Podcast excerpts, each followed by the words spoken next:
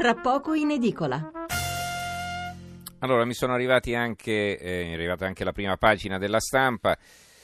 Eh, settimana di 28 ore svolta in Germania sull'orario di lavoro, storico accordo sindacati imprese, Confindustria, difficile farlo in Italia. Il commento qui è dell'economista Mario De Aglio, una spinta che serve all'Unione. Leggiamo le, la parte iniziale di questo articolo di fondo. In un momento di grande incertezza per l'economia finanziaria mondiale, con la grande correzione al ribasso dei prezzi delle azioni in pressoché tutto il mondo, nel pomeriggio di ieri è giunta largamente inaspettata un'importante notizia positiva dall'economia reale ed è arrivata dalla Germania, il paese che oltre a quattro mesi delle elezioni non è ancora riuscito a darsi un nuovo governo, ma è riuscito ad aprire una nuova pagina nei rapporti sindacali e nell'organizzazione del lavoro. L'accordo raggiunto tra l'IG Metall, il maggiore sindacato tedesco che rappresenta i metalmeccanici e gli industriali del Baden-Württemberg, una regione con quasi un milione di operai del settore, circa un quarto dei colletti blu tedeschi, tradizionale apripista degli accordi sindacali, introduce una radicale trasformazione nel modo in cui vengono determinati i salari e i tempi di lavoro.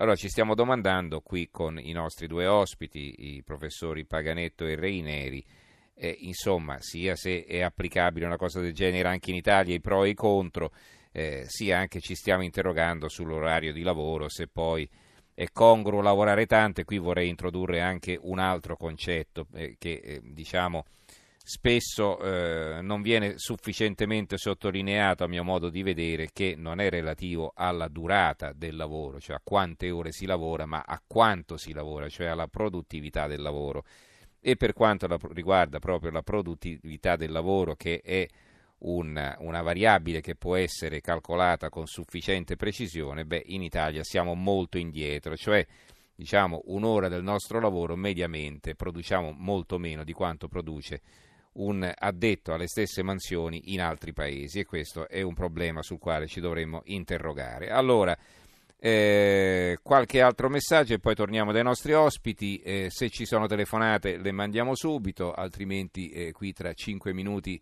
chiudiamo la pagina all'1 e un quarto al massimo. Quindi se volete chiamare 800 050 001. Allora, ironizza Giorgio da Belluno, di cosa ci preoccupiamo del lavoro? Adesso tra bonus, redditi di inclusione, redditi di cittadinanza e altre proposte possiamo stare tranquillamente a casa. Ezio da Arezzo, non credo che in questo paese si possa parlare di riduzione dell'orario di lavoro visti i bassi stipendi, il confronto con la Germania non regge, io non mi ridurrei l'orario visto lo stipendio. E ancora Marco dalla provincia di Venezia, penso che l'orario corto sia una delle possibili soluzioni per distribuire lavoro a tanti giovani, l'obiettivo è iniziare ad allontanarsi dalle attuali condizioni contrattuali non sostenibili.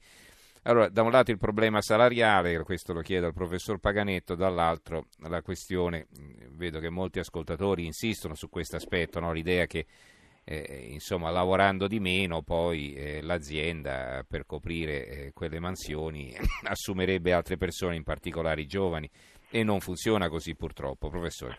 No, non funziona così anche perché dobbiamo pensare che, eh, introdurre un aspetto che non abbiamo fino adesso discusso ed è eh, la profonda trasformazione che il lavoro sta assumendo in tutta l'Europa ma in tutto il mondo in, per via del cambiamento tecnologico, per cui eh, è inevitabile che in un mondo in cui le professioni, le professionalità cambiano, eh, ci sia una situazione in cui eh, per alcune attività non quelle naturalmente della catena di contagio, ma quelle in generale dei lavori più autonomi, eh, delle attività che consentono eh, una competenza maggiore di esercitare la propria influenza sul prodotto, Beh, eh, tutto questo produce naturalmente un cambiamento del modo di gestire l'orario di lavoro, naturalmente perché è evidente che se c'è una rilevanza importante delle competenze, queste competenze si fanno sentire anche a livello della gestione del rapporto del contratto di lavoro.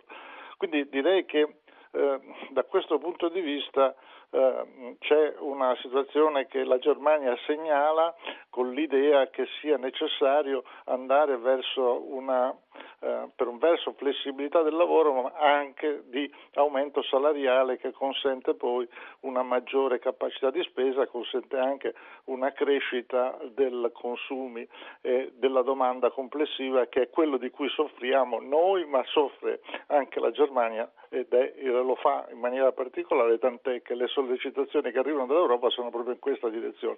Ecco che direi se mettiamo anche la variabile cambiamento tecnologico ci rendiamo conto che le condizioni di lavoro sono destinate a cambiare e credo che anche da questo punto di vista l'accordo tedesco sta a segnalare che le isole di lavoro che pure nella catena di montaggio ci sono influenzano queste scelte che sono dirette poi a regolamentare in maniera flessibile l'attività anche uh-huh. dentro la fabbrica che sia robotizzata o meno ma certamente sempre più robotizzata e quindi anche con rischi di perdita di posti di lavoro inevitabili, eh, anche se poi eh, si ha, ci si augura che queste possano essere eh, messe, eh, dire, compensate da uh, nuovi lavoratori con nuove competenze. Sono quelli che lavorano nella tecnologia che inventano i robot che insomma prima non esistevano. Eh, no? E questo è un punto molto importante. Eh, eh, certo, si, si, deve imparare a fare qualcos'altro insomma. Ehm, allora, Gaetano da Bari dice però la storia della tecnologia è una panzana, mi dite come fa il Giappone ad avere una disoccupazione bassissima, ma di fatti noi non abbiamo detto che con l'arrivo della tecnologia eh, si diventa disoccupati, non è questa la causa della disoccupazione. È chiaro che molte posizioni vengono meno, molti lavori eh, chiaramente non saranno più necessari, eh, ma eh, questo viene compensato dalla creazione di nuovi posti di lavoro. Pensate a quanta gente lavora nel settore, nel settore eh, non solo tecnologico, ma insomma nel, eh, anche in internet, per esempio, no? Eh, quanti, quanti lavorano nella rete e quindi sono tutte nuove professioni che prima non esistevano. Allora, eh, professor Reineri, come sta cambiando il mondo del lavoro e mi dica qualcosa anche sulla produttività italiana che è, lascia un po' a desiderare. Prego. Dunque, la produttività del lavoro in Italia ha cessato di crescere da metà anni 90. Addirittura? Sì, mm. metà anni 90 si interrompe la crescita del, del lavoro e la ripresa non è, praticamente non è mai avvenuto, da allora siamo stagnanti, mentre gli altri paesi sviluppati hanno continuato a crescere.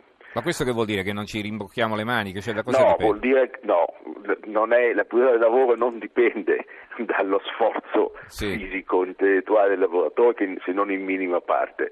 È un problema di investimenti in tecnologie, è un problema di avere produzioni avanzate, e non produzioni eh, arretrate. L'Italia ha delle eh, isole eh, di industria 4.0, come si dice, ma sono isole nel contesto eh, italiano. Poi ha anche una bassa produttività nei servizi, mm. Eh, sia privati sia pubblici eh, dove l'informatica, la digitalizzazione è entrata in minima parte e spesso in parallelo al cartaceo, per mm-hmm. cui si continua a fare le due cose. Quindi questo cioè, è... per dire se deve fare un certificato se lo deve certo. battere a macchina è un conto lo... d'altronde i nostri investimenti in ricerca e sviluppo sono eh, rispetto al prodotto interno lordo che è la misura per misurare questo la metà di quanto avviene nei paesi sviluppati quindi fare, non investire in ricerca e sviluppo mm-hmm. non investire in, dire, anche in istruzione, l'Italia investe poco in istruzione, sì. certamente nuoce. Vorrei anche uh, sfatare qualche mito, tipo che in Italia si, sia un orario di lavoro superiore alla Germania, come, che è uscito spesso sulla, anche sulla stampa da parte di alcuni colleghi. L'Italia ha un orario di lavoro a tempo pieno, diciamo così, esattamente uguale a quello tedesco. Casomai in Germania esiste una percentuale maggiore di part-time, ma sono i mini jobs, i part-time sono i lavori quindi di poche ore a retribuzione bassa, ma l'orario normale, diciamo così, viaggia intorno mediamente per lavoro dipendente, viaggia intorno alle 39 ore settimanali, esat- 39 e rotti tanto, esattamente tanto media, la, la, la, Germania.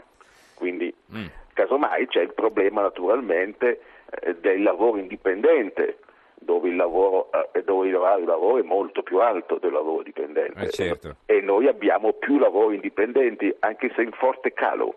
Da questo punto di vista questo eh, è un po' gonfiato nel mentali- il boom delle partite IVA, è sì. in calo. Eh, non ce ne stiamo accorgendo. I collaboratori coordinati in continuativi, il lavoro a progetto non si, non si può più fare. Eh, noi stiamo assistendo in questi ultimi giorni, mesi a un passaggio da questi lavori eh, di finte partite IVA e di eh, collaboratori che non possono al lavoro a tempo determinato. Sì.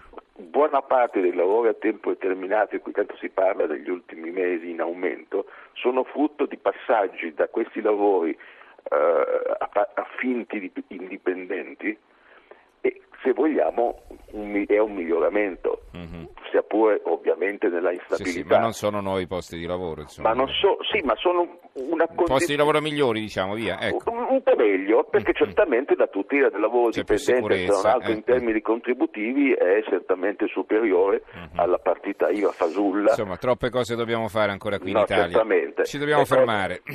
Ci dobbiamo fermare, ringrazio davvero i nostri due Niente, ospiti. Grazie. grazie. Grazie allora al professor Luigi Paganetto, presidente della Fondazione Economia all'Università Tor Vergata di Roma. Grazie professore, a risentirci. E buonanotte anche al professor Emilio Reineri, che è, il professore emerito di Sociologia del Lavoro alla Bicocca di Milano. Grazie anche a lei, professore. Buonanotte. buonanotte.